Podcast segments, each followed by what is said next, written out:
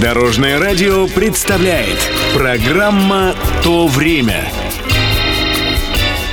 Здравствуйте! С вами Алексей Володин и «То время» на Дорожном радио. Неудержимая воля к победе, характер, характер и еще раз характер. Герой сегодняшней программы – легендарный советский хоккеист Валерий Харламов. Как все начиналось? Он родился 14 января 1948 года в Москве. Папа – слесарь, мама – токарь. Оба работали на заводе «Коммунар». Появившегося в семье первенца в честь знаменитого летчика Чкалова назвали Валерием. В 13 лет он заболевает ангиной, которая дает осложнение на сердце. Врачи запрещают подростку любые нагрузки. Однако отец, страстный поклонник спорта, через год после диагноза приводит парня в хоккейную секцию. Вместе они скрывают тренировки от матери и раз в три месяца ходят в больницу на обследование. В итоге однажды врачи признают Валерия абсолютно здоровым, и он продолжает тренироваться с еще большим упорством.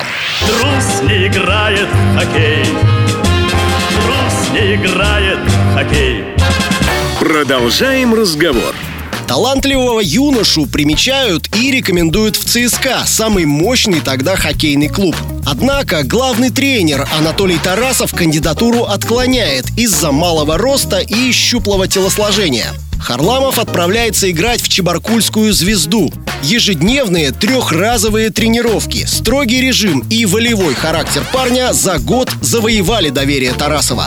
В 67 году Валерий попадает в основной состав ЦСКА. Начинается стремительный взлет 19-летнего хоккеиста. Вскоре он играет за сборную СССР и в ее составе становится чемпионом мира и Олимпийских игр. Его не раз называют лучшим бомбардиром в стране. В 1972 году в суперсерии игр с канадскими профессионалами Харламова признают на самом высоком хоккейном уровне. Harlamov goes down over the line, cutting in around Ori. A shot, he scores! Harlamov went right around the Canadian defense, Ori. Наши дни. В мае 1976-го Валерий Харламов попадает в аварию на машине. По мнению врачей, травмы ставят крест на его спортивной карьере. Несколько месяцев он заново учится ходить и к концу года опять играет в сборной. Болельщики на стадионах устраивают овацию, когда слышат, что на лед выйдет Харламов. Но, увы, черным днем для хоккея стало 27 августа 1981 года.